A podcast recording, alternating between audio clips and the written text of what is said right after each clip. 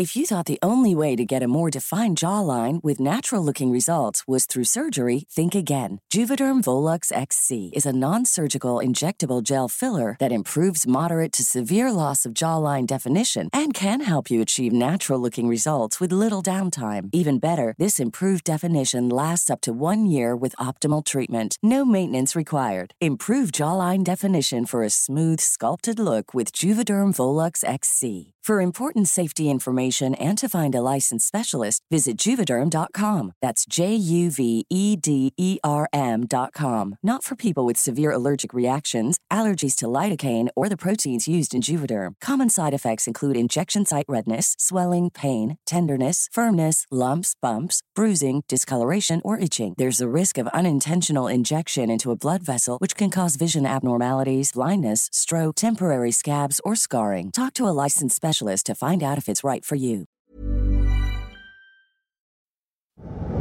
Ano ba itong kalokohan pinasok ninyo? Eh alam mo namang dadalawa lang kaming magkapatid kaya masyado talaga siyang nangulila sa kuya. Sinabi na nga sumagot ka eh. Ako ba o yung nanay mo?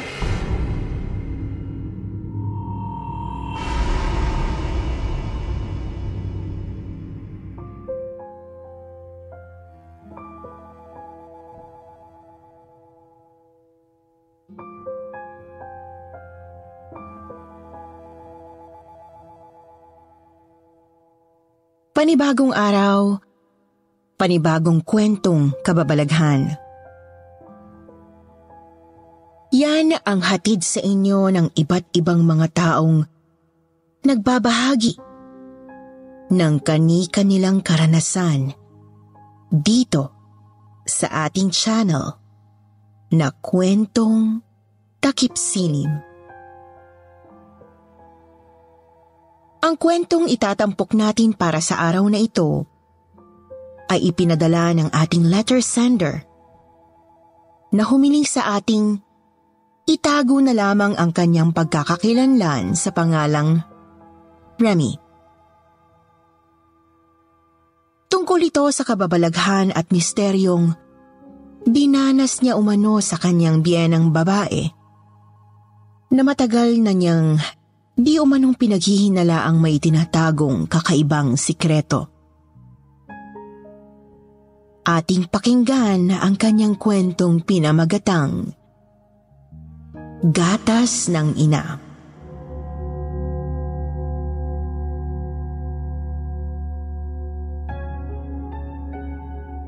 Dear Kwentong Takipsilim, at sa lahat po ng mga taong nakikinig ngayon sa atin – isa pong malaking karangalan para sa isang avid listener na katulad ko na mapili ninyo ang aking kwento para itampok bilang isa sa mga napakagaganda niyo pong content.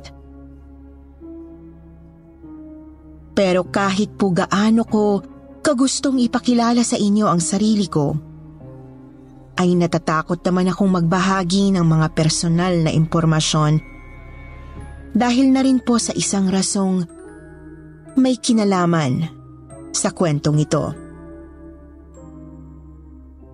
Please hide my identity at itago niyo na lang po ako sa pangalang Remy. I am 52 years old, OFW na tubong Rosario, Cavite. Pero ngayon po ay sumusulat mula sa bansang Australia. Siguro ay Magdadalawamput-anim na taon na po ang nakakalipas buhat ng ikasal ako sa aking mister na itago na lang din natin sa pangalang Homer. Nang magkakilala kami ay isa po siyang mekaniko noon na nagtatrabaho sa isang talyer somewhere in Manila.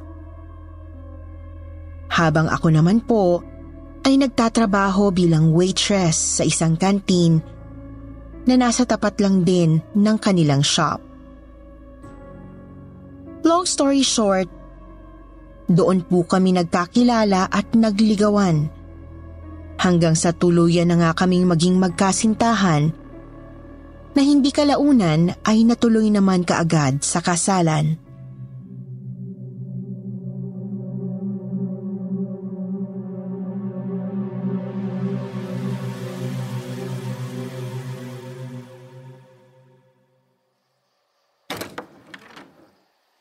Mano po, Nay? Kaawaan ka ng Diyos, anak. Mano rin po, Nay. Teka. Homer, anak. Ito na ba yung nobyang ikinikwento mo sa akin sa telepono? Abay kagandang dalagan man pala nitong nabingwit mo, ano? Ah, eh... Nanay, ah, ang totoo niyan, hindi ko na lang ho girlfriend ngayon si Remy. Asawa ko na ho siya, Nay. Nagpakasal ho kami nitong nakaraang buwan sa West. Ano ka mo? Bakit kayo nagpakasal? Bakit ninyo ginawa yon? Nay, sandali lang naman ho. Bakit naman ho kayo nagagalit ng ganyan eh nasa tamang edad na naman kaming pareho ni Remy para magdesisyon ng sarili namin. Hindi yun ang punto ko, Homer. Alam mo namang wala pang isang taon buhat ng mamatay ang Kuya Bruno mo. Pagkatapos ay padalos-dalos kayo. Hindi ba ninyo alam na malas ang kasalang naganap sa inyo? Suko bang kasal ninyo? Eh, nanay, hindi naman nahuuso sa panahon ngayon ang mga ganyang pamahiin ng matatanda. Saka isa pa, sa West pa lang naman po kami nagpakasal. Dahil pinag-iipunan namin yung para sa pangsimbahan. Kinailangan lang ho talaga naming magpakasal ngayon sa lalong madaling panahon dahil... Dahil buntis ho si Remy, Nay. Diyos ko po, Homer. Ano ba itong kalokohan pinasok ninyo? Hindi man lang kayo nag-isip ng mabuti para sa kinabukasan na magiging anak ninyo. Masyado kayong mapupusok. Ay nako. Ewan ko sa inyo. Bruno anak, halika na nga.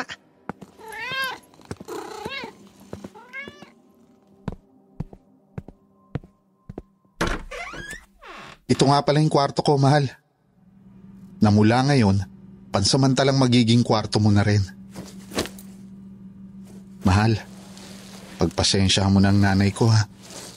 Ganyan kasi talaga siya. eh. Masyadong mapamahiin. Pero hayaan mo, kilala ko yan. Hindi rin makakatiis yan at hindi magtatagal eh. Lalambot din kagad dyan. Ang mabuti pa, kainin mo na lang muna yung hopyang munggo na binili ko kanina dun sa labas. Naaalala mo pa ba to, mahal? Dahil dito, na-in love ka sa akin eh. Ano ka ba naman, Homer? Tigil-tigilan mo nga ako sa kakaganyan mo. Alalahanin mo, buntis na ako. Pero seryoso na. Siyempre, naiintindihan ko ang naging reaksyon ng nanay mo. Kahit naman kasi sinong ina magugulat at makakaramdam ng tampo kapag nalaman niyang bigla na lang nagpakasal ang bunso niyang anak na hindi man lang hinihingi ang basbas niya. Sinabi ko naman na kasi sa'yo yun pero hindi ka nakinig eh. Eh sa na-excite akong pakasalan ka nang malaman kong magka-baby na tayo eh. Ayaw ko na rin kasing patagalin pa yon. Dahil dun din naman ang punta natin. Pero mahal, kanina pala, medyo nagtaka lang ako. Yung alagang pusa ng nanay mo, kapangalan siya ng kuya mo? Ayong ba? Oo, mahal. Eh masyado kasing nagdalamhati ang sinanay nang mawala si Kuya Bruno dahil sa aneurysm. Eh alam mo namang dadalawa lang kaming magkapatid kaya masyado talaga siyang nangulila sa kuya. Iyon ang dahilan kaya nagdesisyon siya mag-ampo ng pusa at ipangalan niya ito sa kapatid ko. Hmm, ganun pala. Nakakaawa naman pala si nanay, mahal. Lalo na malayo ka sa kanya. Ngayon ka na lang umuwi eh, tapos sama pa ng loob ang pasalubong mo. Kaya nga gusto ko sanang hilingin sa iyo na kung pwede, dito muna tayo sa bahay namin para may kasama si nanay. Saka para na rin yung perang ipang-uupa sana natin, eh pwede na lang nating ipunin para sa future, makabili rin tayo ng sarili nating bahay at lupa. Eh kung papayag ba si nanay, bakit hindi? Kaya lang, sa lagay ngayon mukhang malabo yun, mahal. Galit siya sa atin eh. Ano ka ba, mahal? Huwag ka nga sabing mag-alala. Mabait yang si Nanay Norita. Mukha lang masungit yan pero mahal ako niyan. Hindi niya kayang tiisin ng mga anak niya.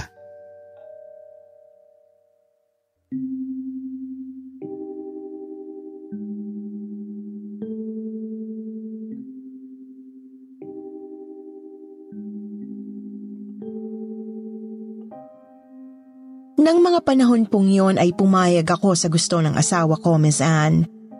Dahil nga sa pag-asang kalaunan po ay mapapatawad kami ng kanyang nanay Norita.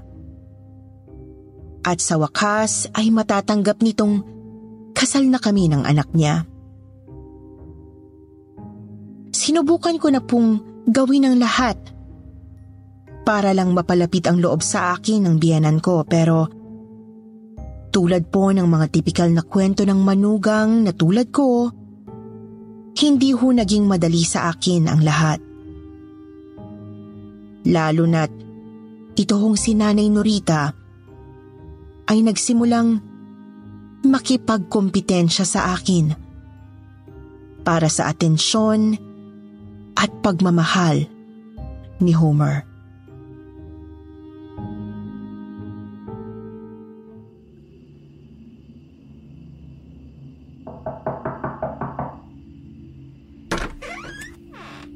Oo, Nay. May kailangan ho ba kayo? Ah, wala naman anak. Dinala ko lang ito. Ipinagtimpla kasi kita ng gatas. Si nanay naman. Ginagawa niyo naman ho akong baby niyan eh. Eh ganito naman talagang ginagawa ko nung hindi ka pa nag-aasawa. Bakit porke ba nagpakasal ka na dyan kay Remy eh, hindi na kita pwedeng maging bunso. Eh, hindi ho sa ganon. Nay, ah, sige ho, iinumin ko na tong tinimpla nyo. Salamat ho ah. Matulog na rin ho kayo. Oh, sige na anak. Good night na. Oh, mahal. Bakit nakangiwi ang mukha mo? Mukha kang nadudumi na ewan dyan. Tss, hewan ko sa'yo. Hindi ka na nahiya. Kaya tanda-tanda mo na ipinagtitimpla ka pa ng gatas ng ina mo. Mamas boy.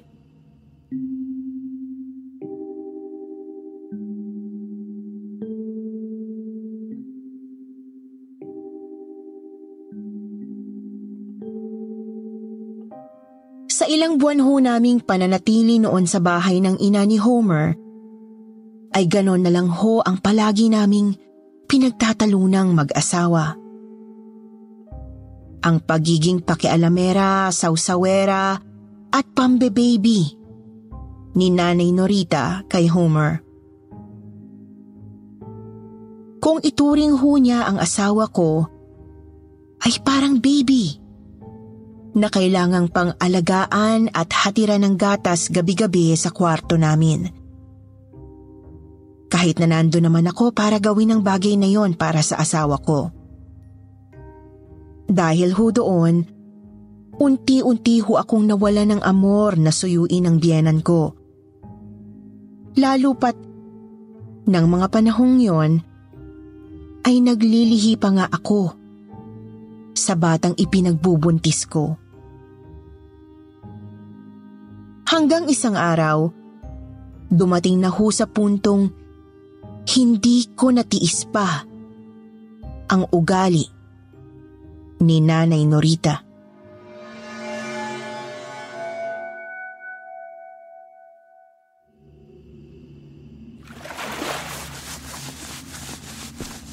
Ano ba naman yan anak? Hindi ba't kagagaling mo lang sa trabaho? Bakit naman ikaw pang naglalaban ng uniforme mo? Nasa na bang asawa mo? Sinasabi ko na nga ba't maling-mali ang desisyon pong pakasalan ng babaeng yan anak? Abay puro na lang paghilata ang alam. Batugan. Nanay, hinaan nyo naman ho yung boses nyo. Hindi ho batugan si Remy. Masama lang po ang pakiramdam niya dahil naglilihi pa. Alam nyo naman hong buntis ang asawa ko, hindi ba? Ay nako. Huwag nga ninyong ikatwiran sa akin na buntis kang asawa mo. Abay nagdaan din ako sa ganyan ha. Pero hindi ako humihilata lang at naghihintay na pagsilbihan ako ng ama mo noon. Kumikilos pa rin ako. Aba, Homer, hindi ako papayag na may taong tatamad-tamad dito mismo sa pamamahay ko. Ah, ganun ho ba, Nay? Eh di sige ho, aalis kami rito ngayon din. Hindi ko naman ho ginustong tumira dito sa puder nyo. Kung hindi lang ako pinakiusapan ni Homer eh. Dahil sabi niya, wala ro kayong kasama. Naawa pa ako sa inyo kaya pumayag ako. Pero kung ganyan lang din naman ho kayo, hindi kayo makaintindi na masama ang pakiramdam ko dahil naglilihi ako. Mas mabuti pa nga umalis na kami rito. M- mahal, wag naman ganyan. Ano ba? Talaga bang magsusunod-sunuran ka na lang dyan sa nanay mo? Sige Homer, mamili ka. Ako o yung nanay mo? Sumagot ka, Homer! Ako ba o yung nanay mo? Bilisan mo sagot dahil kapag napikon ako, isasalpa kita dyan sa ilalim ng saya ng nanay mo. M- mahal! Sinabi na nga sumagot ka eh. Ako ba o yung nanay mo? Isa! Ikaw mahal. Siyempre, pipiliin ko ang magiging anak natin. Nanay, sorry ho, pero kailangan ho ako ng mag-ina ko. Yun naman pala eh. Halika na sa taas. Tulungan mo ako mag-empake.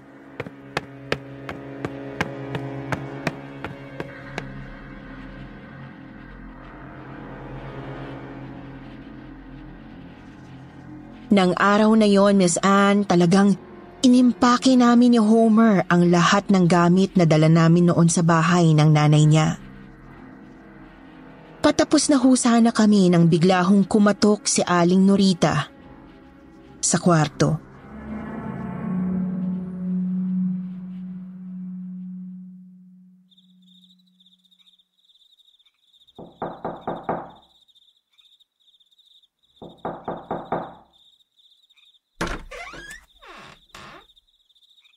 Anak, Remy, patawarin mo na ako sa mga nasabi ko sa'yo. I- hindi ko gustong umalis kayo mag-asawa rito sa bahay. Ang totoo, nagtatampo pa rin kasi talaga ako na hindi nyo ipinaalam sa akin ang naging kasal nyo.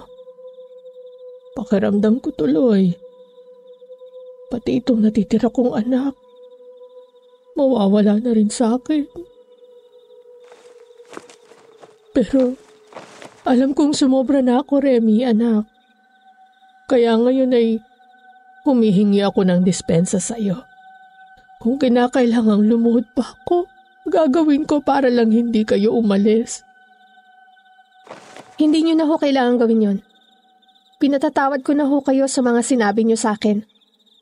Pero kung pwede lang ho, hayaan nyo na rin kaming bumukod ni Homer para naman hindi ho maulit itong nangyari sa atin.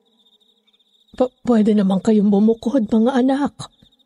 Diyan kayo tumira sa dating bahay ng panganay kong si Bruno. Tamang-tama. Ipapaayos ko agad yun pagdating na pagdating ni Roy. Yung katiwalang pinagbabantay ko doon sa bahay. Nagbakasyon lang kasi siya sa Sikihor nitong nakaraang buwan, pero bukas na rin naman ang balik niya.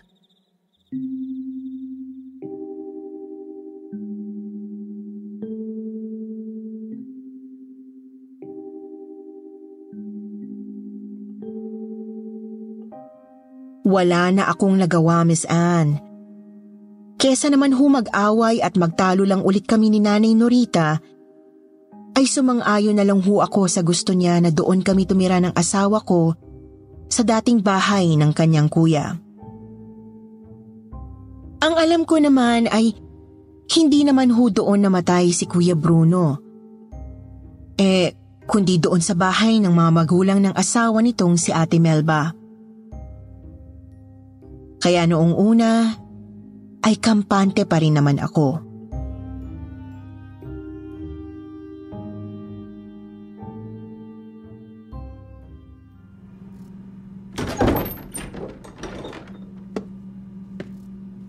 Malaki pala tong bahay.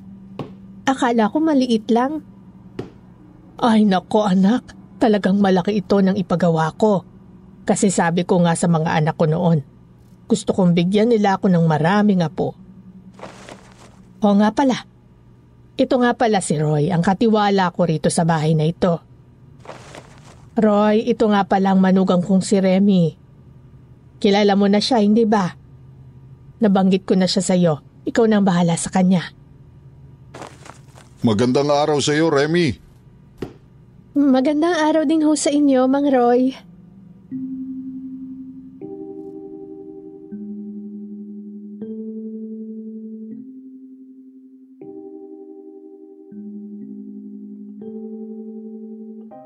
Hindi ko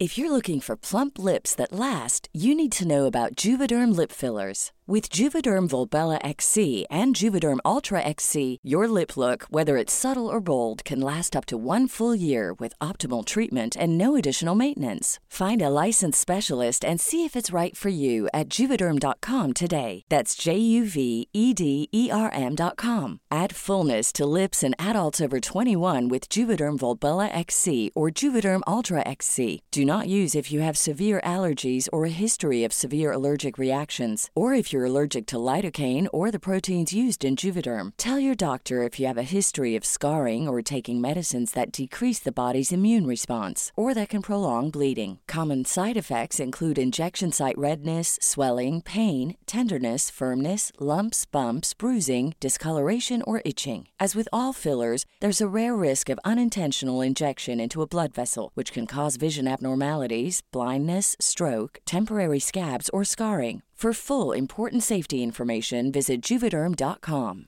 Hey, I'm Ryan Reynolds. At Mint Mobile, we like to do the opposite of what Big Wireless does. They charge you a lot, we charge you a little. So naturally, when they announced they'd be raising their prices due to inflation, we decided to deflate our prices due to not hating you.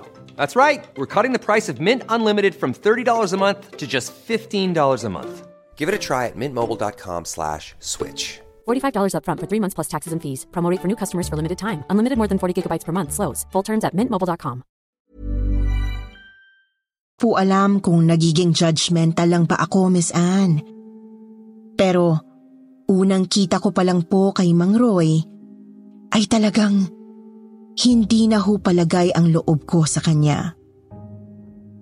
Lalo na ho nang mapansin ko yung parang kakaiba at makahulugang mga sulyapan ni Nanay Norita na ng mga panahong yun po ay pinilit ko na lang kalimutan dahil naniniwala talaga akong gusto nang makipag-ayos sa akin ng biyanan ko.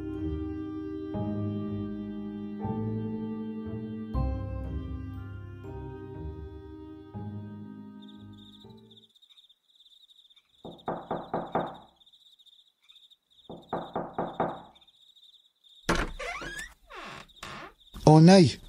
Bakit hindi na ho kayo umuwi? Saka, bakit ipinagtimpla nyo na naman ho ako ng gatas? Akala ko ba na pag-usapan na natin to? Nako, nag-abala pa kayo, Nay. Baka pumapagod kayo niyan. Pero salamat po ha. Hayaan niyo na akong gawin to. Ipatong ko muna dito sa ibabaw ng mesita ha. Sige na to, uwi na ako. Inumin niyo na yan para makatulog kayo ng mahimbing.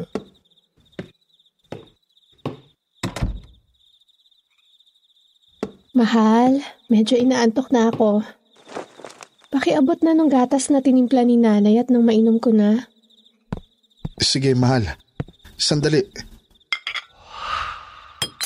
Ay! Ha? A- ano yun? Ano ba naman yan, mahal? Nabasag mo pa. Sayang naman yung tinimpla ni nanay. O bakit namumutla ka dyan?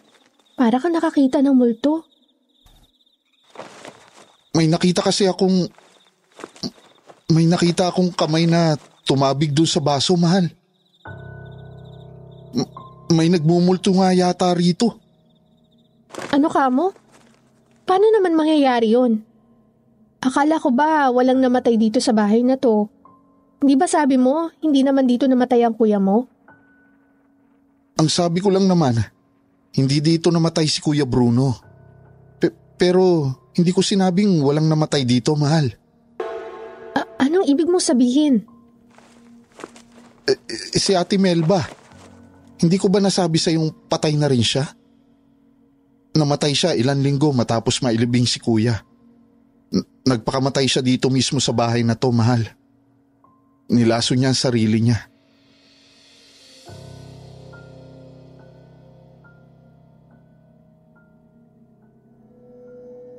Takot na takot ho talaga ako nang malaman ko ang totoong nangyari.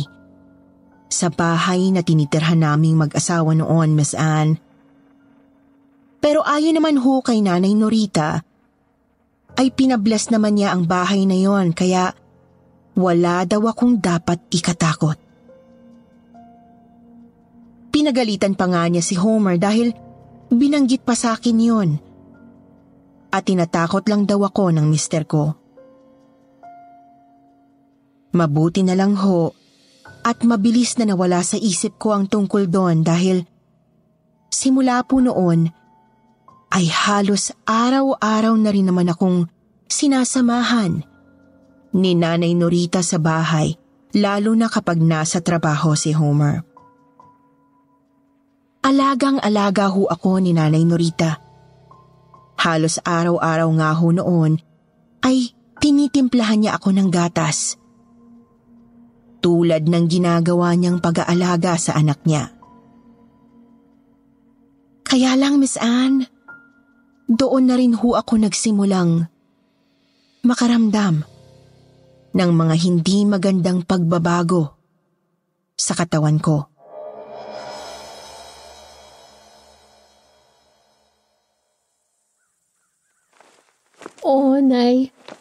Ilang araw ko na akong dinaramdam tong balakang ko eh.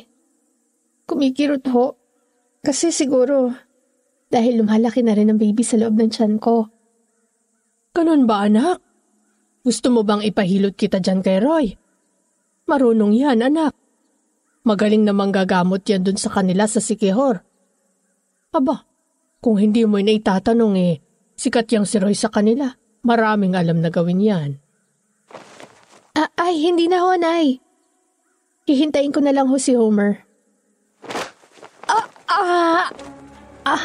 Ang sakit. Teka, Remy, ano yung umaago sa binti mo? Dinudugo ka yata. Ah! Ah! Diyos ko po, Nay. Dalhin niyo po ako sa ospital. Ah! Ah!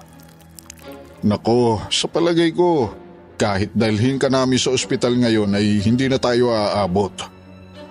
Mukhang wala ng anak mo, Remy.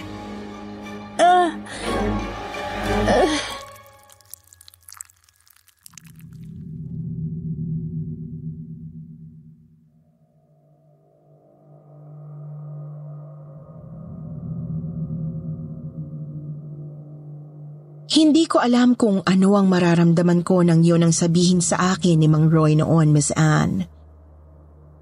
Isinugod pa rin naman nila ako ni nanay sa ospital. Pero talagang hindi na nga po na isalba ang anak ko. Sobrang sakit po nang nangyaring yun sa akin. At napakatindi po ng naging pagdadalamhati naming mag-asawa. Pero bukod doon, Miss Anne, na lalo pang nakapagpadagdag sa nararamdaman kong sakit noon ay ang muling pagbabalik ni Nanay Norita sa hindi magandang pakikisama niya sa akin pagkalabas na pagkalabas ko pa lang ng ospital. Hindi naman ho niya ako direktang inaaway pero bumalik na ho siya sa malamig na pakikitungo sa akin.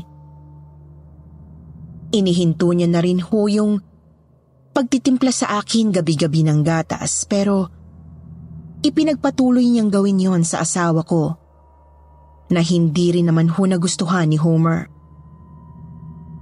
Dahil ho doon, pati silang mag-ina ay umabot na sa puntong nagkakasagutan na sila.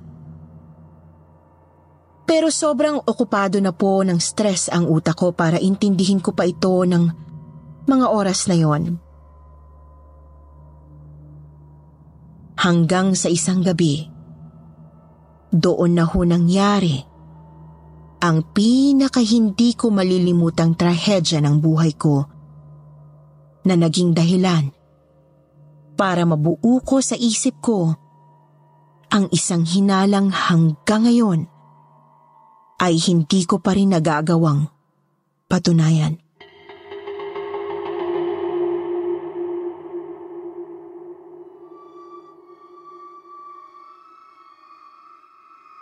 Gising, Remy. Tumakas ka na. Hindi ka ligtas dito. Magpakalayo-layo ka na. Gising, Remy. Tumakas ka na. Hindi ka ligtas dito. Iligtas mo sarili mo.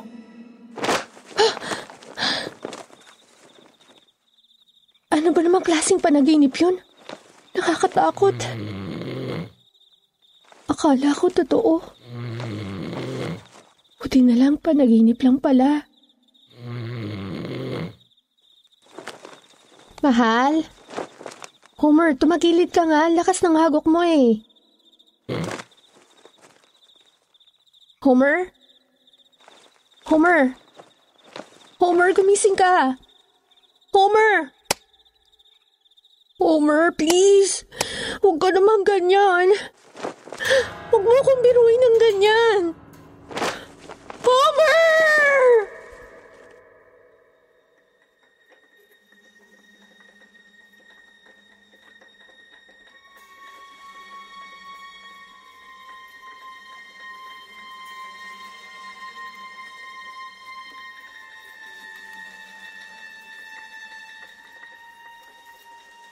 Hindi ko po alam, Miss Anne, kung paanong sa maiksing panahon ng pagsasama namin ng asawa kong si Homer, ay napakarami na agad nangyaring pagsubok. Hindi ko po matanggap. Bigla na lang nangyari ang lahat. Sa isang iglap ay kinuha po sa akin ang asawa ko at magiging anak sana naming dalawa sa magkasunod pang pagkakataon.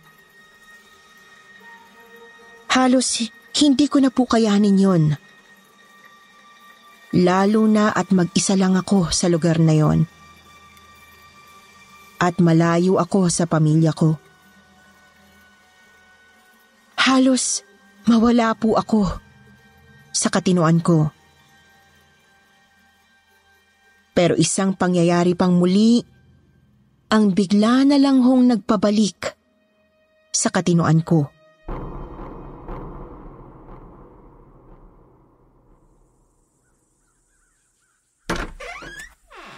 Oy, Remy. Nakapaghanda ka na ba para sa pasyam ng asawa mo? Aba, ayan ka na namang batugan ka. Tatamad-tamad ka't ayaw mo na namang kumilos. Nay, paano niyo ho nagagawang umaktong normal? At parang wala lang nangyari. Kayong dalawang magkasunod na beses kayong nawala ng anak sa iisang taon lang. Kayo na hong nagsabi Magsasyam na buwan pa lang hong patay si Homer. Pero gusto niyo na agad ako maging masigla? Ay, ano gusto mong gawin ko? Magmukmok tulad ng ginagawa mo? Kung gusto mong magpakamiserable, bahala ka sa buhay mo. O kung gusto mo nga, gawin mo na rin ang ginawa ni Melba nung nawala ang anak ko si Bruno. Eh kung gusto mo, sumunod ka na rin kay Homer. Napaka-demonyo mo!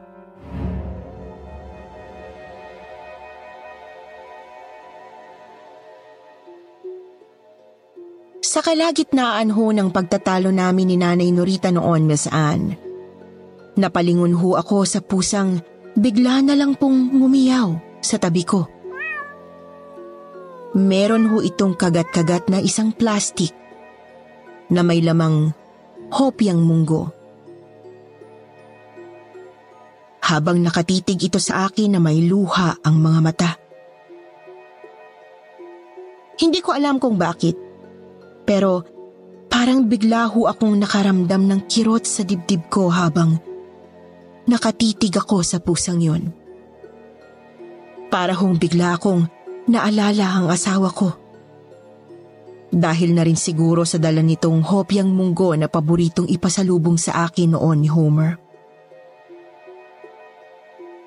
Pero alam niyo ho kung anong mas nakakakilabot at nakakagulat ng mga sandaling yon?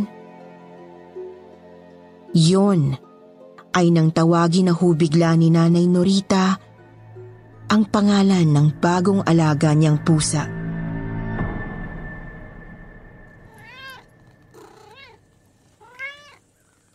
Homer, huwag ka nga lumapit sa babaeng yan. Salbahe ang babaeng yan, baka kunin ka na naman yan sa akin. Roy, kunin mo nga muna si Homer at ikulong mo doon sa pinagawa kong hawla. Sige ho, Aling Norita.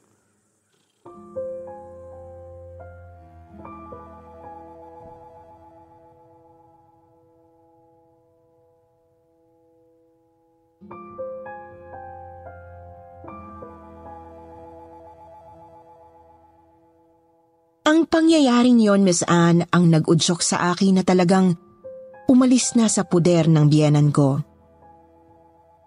Total ay wala na rin naman po ang asawa't anak ko. Ay wala na rin akong dahilan pa para manatili malapit sa kanya. Lalo na at pakiramdam ko ay may masama siyang gagawin sa akin. Tulad na lang ng nangyari sa asawa ni Kuya Bruno si Melba. Ang totoo po, Miss Anne, ay malaki po ang hinala ko na hindi naman totoong naglason lang ng sarili si Melba. Dahil mula po nang mawala ang anak ko sa sinapupunan ko, buhat ng palagi akong timplahan ni Nanay Norita ng gatas tuwing gabi. Doon na ako nagkaroon ng duda na baka may kinalaman siya sa lahat ng nangyari sa amin ng mga anak niya. Ang hinala ko po, nilaso niya kaming lahat. Pati na rin ang dalawa niyang anak kaya parehong namatay ang mga ito sa kahimbingan ng tulog nila. Para hindi siya mawala ng kontrol sa mga ito. Bagamat wala po akong ebidensya na maaring magpatunay sa hinala kong ito, ay talagang malakas ang kutob ko. Ang hinala ko rin po ay kasabot niya si Mang Roy sa lahat ng ginawa niya. Naniniwala po ako na maaring hindi lang pangkaraniwang laso ang ginagamit nila dahil tulad nga po ng sinabi ni Nanay Norita noon ay kilalang albularyo si Mang Roy sa kanilang probinsya.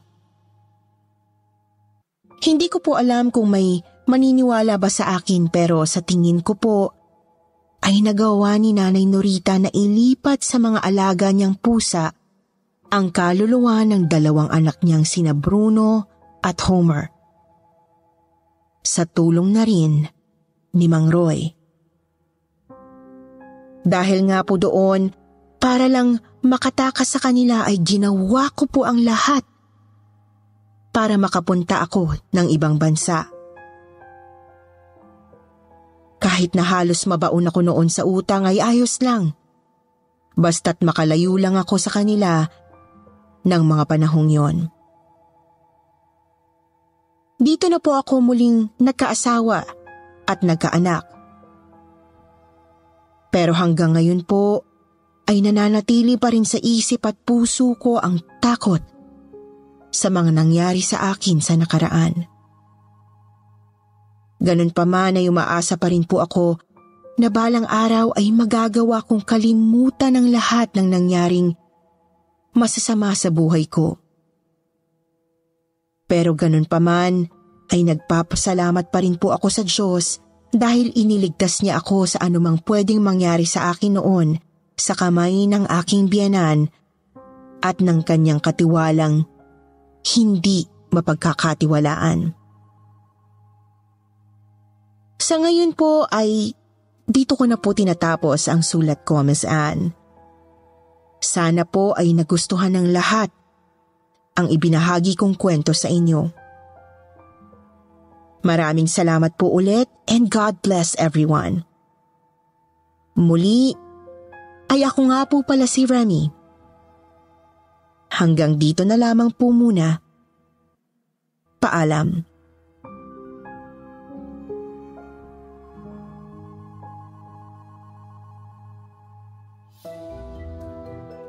At ngayon naman, dumako po tayo sa paborito nating shout-out portion.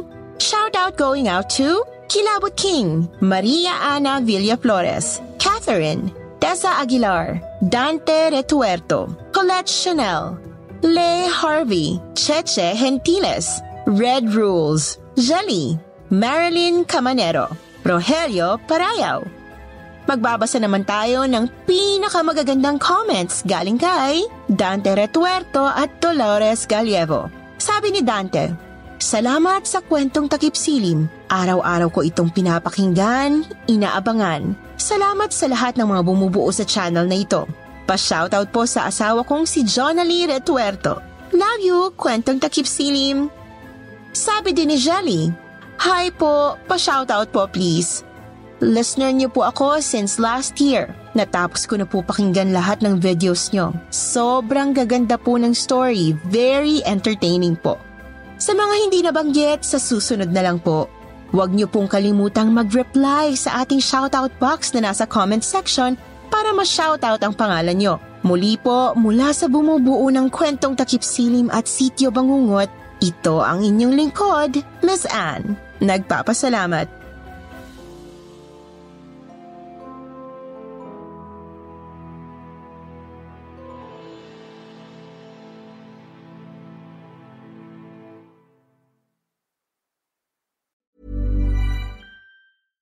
Selling a little or a lot?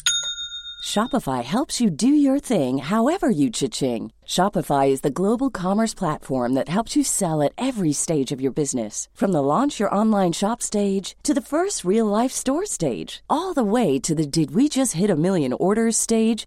Shopify is there to help you grow. Shopify helps you turn browsers into buyers with the internet's best converting checkout. 36% better on average compared to other leading commerce platforms because businesses that grow grow with Shopify. Get a $1 per month trial period at shopify.com/work. shopify.com/work.